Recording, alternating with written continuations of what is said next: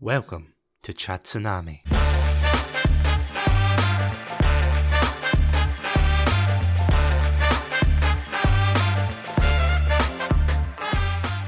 Hello, everybody, and welcome to another episode of Chat Tsunami. My name's Satsunami, and would you believe it's that time of year again? Witches are leaving their cottages to terrorise villages, hordes of gingerbread men are making their way into people's homes, and it's now socially acceptable to set pumpkins on fire. While I'm more at the stage in my life of turning off the lights to hide from costume children, rather than join their crusade for candy, Halloween is certainly one of those holidays that creeps up on you. As a result, many shows, streamers, and even podcasts take this time to switch things up for a more spooky theme. Not being one to break tradition, I thought I would join the trend by talking about two things you normally wouldn't associate with one another Sonic the Hedgehog and zombies. Now, zombies are a clear staple of the holiday season. From Shaun of the Dead to 28 Days Later, the Undead Horde are up there with some of the spookiest creatures out there. But mixed in with a child friendly franchise such as Sonic, can such a thing be considered scary? Let's find out. By now, anyone with a minimum knowledge of gaming knows that Sonic the Hedgehog has become a somewhat low hanging fruit to make fun of. From Let's Players to fan dubs, jokes range from the surreal aspects of the franchise to the proposed decline of its quality. And while I wish I could say this was hyperbole, there's some nuggets of truth to this. Even in the early days of the franchise, the Blue Blur wasn't just restricted to consoles. A long running series of comics published by Archie Comics saw Sonic and his friends fight against the forces of the evil Dr. Eggman. But much like any long running series, the plot started to get, let's say, a bit weird. From a family tree of echidnas to bees taking LSD, there were some pretty wild plot lines, for better or for worse. A long standing legal battle by former writer of the comics Ken Penders also stoked the flames of discontent, causing many of the characters to be written out of the series. Now, while the saga is a horror story in itself, I would highly encourage everyone to look into this. But the resulting fallout not only led to the reboot of the comics, but eventually Sega would sever their ties with Archie Comics. In 2018, the franchise was brought back under the stewardship of IDW Comics, and a new series began, with the game Sonic Forces left off. Given its poor reception, it was a bold move to be sure, but could it work out? I'd be lying if I said I was an avid reader of the comics. While I was a fan of the games and eventual TV shows, I never had access to the comics bar what I read about them online, as well as bizarre screenshots I would see recoloured every so often. Some examples include Tails punching Sonic for stealing his girlfriend, and a woolly mammoth in a suit. What can I say? It piqued my curiosity. Nevertheless, it's not something that I would rush to the shops to buy. Heck, I was more interested in buying the Simpsons comics at the time. So when I heard they were rebooting the series, I thought, oh, neat, and then carried on with my day. I never even knew what the plot was supposed to be until I caught a video from a channel called The Game Apologist discussing its revival. Out of curiosity, I decided to watch, and to be honest, the plot never really blew my running shoes off. After the events of Forces, the heroes are tasked with cleaning up what remains of the Eggman Empire. But after a rise of coordinated attacks, with no sign of Eggman in sight, our heroes rush to find out who is behind the attacks. Going forward, this episode is going to be diving into spoiler territory, so please be warned. But first, a word from our sponsor.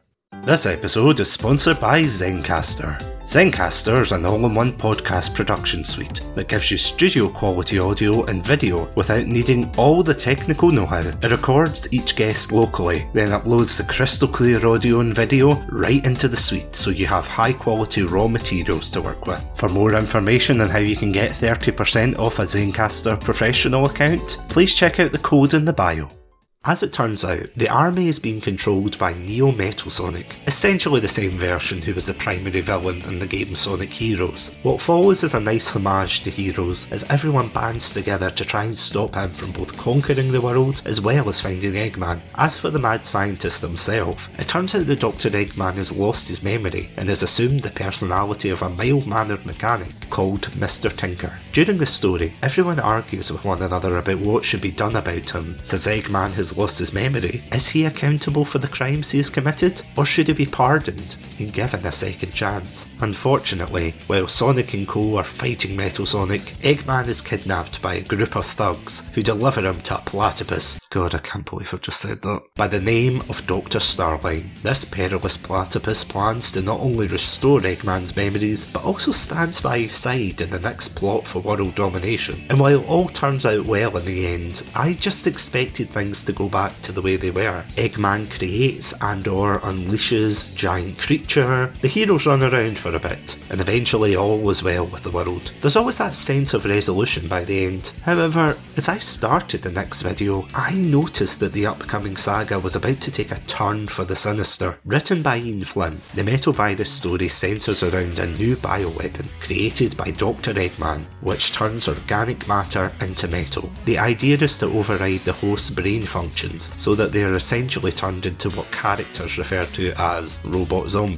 or Zombots for short. Aided by newcomer and Eggman fanatic Dr. Starline, the duo set to work spreading the virus as fast as possible throughout the planet. And for a somewhat all ages tale about metal zombies and talking hedgehogs, I found myself hooked on what was going on, as well as how they would actually resolve the issue. Right off the bat, I absolutely loved the relationship between the two dastardly doctors. Dr. Eggman, while brilliant at causing utter chaos, proves to be impulsive and reckless with his plan to infect the world, with no real contingency plan. On the other side, Dr. Starline proves to be a lot more methodical and calculating, as his admiration for Eggman devolves over time. This in turn will eventually lead to their downfall, but the fact we have another villain who isn't your typical smashy robot or biblical Hellraiser really makes a nice change. Even in issue 14, we see Starline nearly kill Sonic by blowing up a base with him and Silver inside of it. After giving himself a proverbial pat on the back, he's reprimanded by Eggman who claims that if he wanted Sonic gone, then he would have him carpet bombed. His words, not mine. Instead, his egotistical need to prove that he is better is what drives him to concoct these insane plots. I must say, it's refreshing to see this side of Eggman again. From Sonic Colors onwards, Eggman is portrayed as a comic relief villain, someone who is just there to get beaten up by Sonic and then shake his fist yelling about how next time things will be different.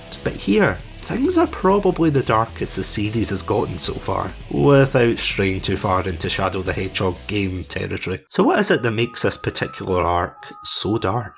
When we're introduced to the virus, it's portrayed as being this metallic gloop that is ungracefully dumped over test subjects. Initially, we see how it reacts to plant life as they're turned into sharp and metallic versions of themselves. Afterwards, we see a couple of the cute and cuddly creatures we're so used to freeing in the games being exposed to the virus, and over time, their bodies start to change until they're mindless drones. We're also told that the longer one is exposed to the virus, the faster it spreads of course, in typical Eggman fashion, he builds a ship shaped like his face, dubbing it the face ship of course, and from its toothy ground spews the virus onto the unsuspecting citizens below. Throughout the story, we see that no one is spared from the virus, as parents are unable to protect their children, helpless as the Zombots break down their doors and infect them. It's surprising how effective this is without the need for any graphic violence. After all, it is a Sonic comic. Nevertheless, things become even bleaker when Sonic himself becomes infected infected with the virus, and his usual chirpy demeanour turns into one of self doubt, with only his speed being able to fight off the virus. I was also shocked to see how not even characters like Charmy the Bee made it out unscathed, as his desire to be a hero leads him to be dragged into a horde of zombots, his last words being a cry for help to his friends.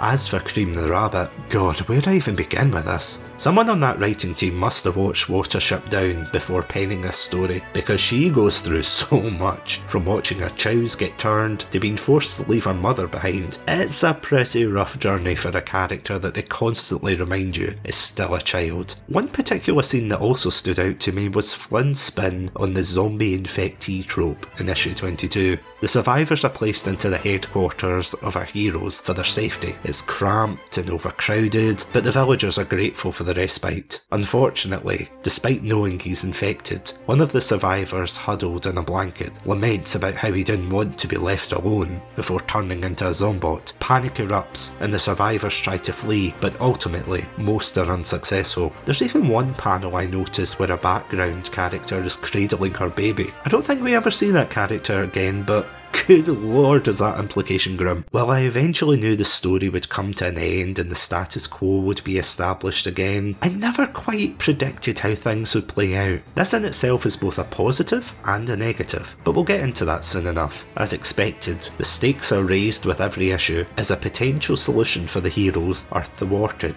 whether that be by accident or malicious intent. Every character has a role to play, from Amy coordinating the resistance efforts to Tails desperately coming up with a cure. Even newcomers such as Tangle the Lemur and Whisper the Wolf feel natural in this setting, and less like an itchy, scratchy, and Poochie scenario. I feel old admitting this, but growing up with the franchise, I still remember when the games were criticised during its dark age by claiming that the games focus more on Sonic and friends rather than Sonic himself. And while the games would later reflect a more Sonic centric narrative, it's nice to see they aren't necessarily depending entirely on that route again. We're even given some mini tales in between issues, such as the surprisingly poignant story of how Big the Cat becomes infected looking for Froggy, Metal Sonic's identity crisis when he realises he can't get infected by the metal virus, and the story of a radio station providing hope in an otherwise helpless situation. My brief summaries don't do these tales justice, so I would highly recommend them if you haven't read them already. Unfortunately, while I do love this entry into the series, its setting leads to a few problems. While Sonic canon has always been loose at times, there's a few issues that aren't addressed. From around Sonic Colors onwards, the game begins to present Sonic's world more like it did in the old Saturday morning cartoons, with Eggman being the only human to exist. Since this carries on from the world established in Forces, many of the characters are anthropomorphized. While this direction makes sense, it makes you wonder where all the human characters are. The reason I bring this up is because one of the more prolific and slightly controversial groups missing here are the Guardian Units of Nations, whether you call them GU UN or Gun for short, these shooty boys have always been at the forefront when these types of things happen. While not overtly mentioned in the story, it's implied through spin off material that Eggman, quote unquote, dealt with them in the Forces game. Whether that means he crippled the forces so bad that they weren't in the position to help is unclear. Then again, given everything that's going on, their inclusion probably would have bloated the story. It's not a massive thing, but at the same time, it definitely makes the world seem a little bit smaller. Another thing that irked fans was the portrayal of Shadow the Hedgehog, whose whole decline in characterisation would fill a whole episode in itself. But to keep it brief, Shadow debuted as an anti hero,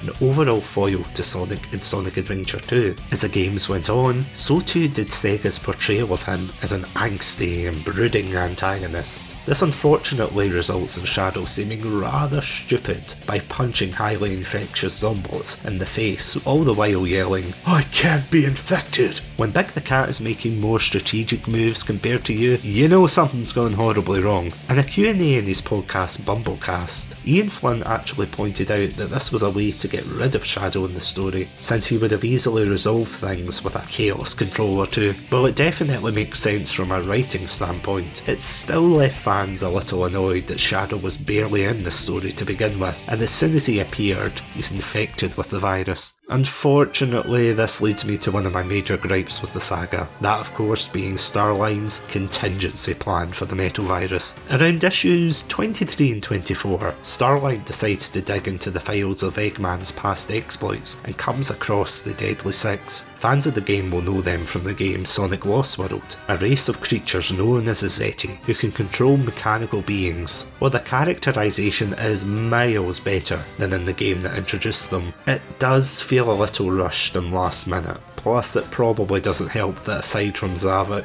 I'm really not a huge fan of this particular set of characters. In turn, this allows for an epic showdown as our heroes fight the Zeti and retrieve the Chaos Emeralds. On the one hand, it felt a little predictable for them to use the Get Out of Metal Virus card with the Chaos Emeralds, which brought the story more in line with previous works. However, I'd be lying if I said I didn't fanboy a little at the finale finale, with both Metal Sonic and Sonic working together, as well as the return of Super Silver, which hasn't been properly seen since his debut in 06. If I'm wrong in that, please let me know. It was an action packed end to the story, and whether it was a Flynn or Sega decision, Sonic was once again the hero of the day. The Metal Virus is a particularly strange saga. It's a dark and bleak entry into the series, but it's done surprisingly well. As I said, it manages to achieve these tropes without making them feel unnatural within the world. Each issue manages to increase the stakes, leading to a heroic and bombastic finale. The artwork is also stellar in conveying the hopeless situation, as normally colourful characters assume a more muted colour palette once they're turned into Zombots. Furthermore, the introduction of new characters such as Starline, Tangle, and Whisper, to name a few, fit the series like a glove, and it's so nice to see them expand into this aspect to make the world feel a lot more lived in. And even though the story eventually reverts back to a Sonic saves the day tale, I like that there's a sense of world building going on here. However, that's not to say it's without its flaws. After all, while I do admire the comic for establishing its own take on the Sonic world, it does feel like the world hasn't been fully realised yet. Of course, the longer the series progresses, the better this will become, but for a world as vast as Sonic's, it did sometimes feel isolated rather than a global catastrophe. That being said, it was one heck of a way to grab the attention of new readers, and it did make sense that for the most part, they weren't trying to rely on the old games overtly so. Another thing is the pacing. As I said before, there's a lot in this story to make it feel fresh and original. However, by the time the Zeti are introduced last minute, it almost feels like they needed a hasty resolution. I know it was used as a bit of a twist reveal when focusing on the Zeti would have taken focus away from other important characters, but it still feels like they could have used a bit more time to establish them.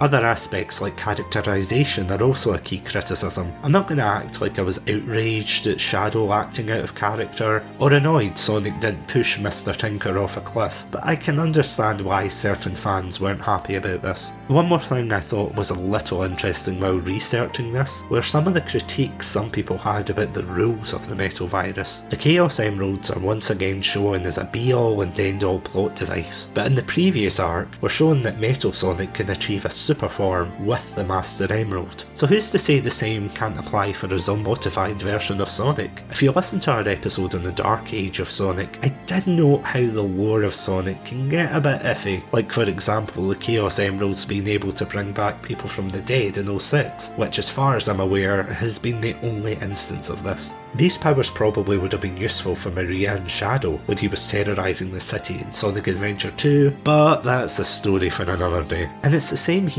they're just used as magical plot devices to fix things. There's a huge amount of nitpicks that I could levy against the Metal Virus story, but at the same time, does this make the story any less worth reading? Absolutely not. Again, I'm not going to say it's a terrifying story that will make people run for the hills in fear, but it perfectly establishes a sense of unease. Longtime Sonic fans looking for a more mature take in the series will definitely appreciate this, as will younger audiences. Sure, it's not perfect, but ask yourself this when was anything Sonic related perfect? Whether you love it or hate it, this is one story you won't regret reading.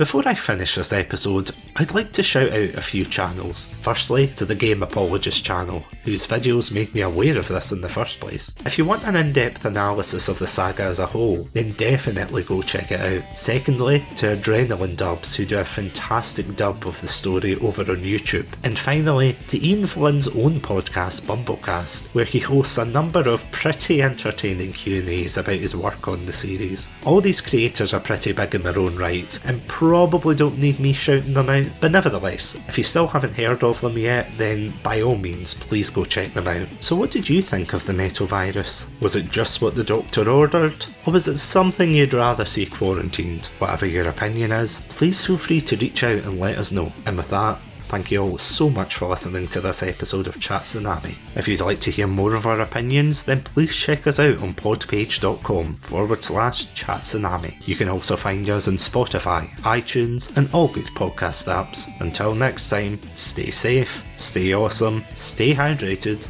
and most importantly, watch out for those zombots.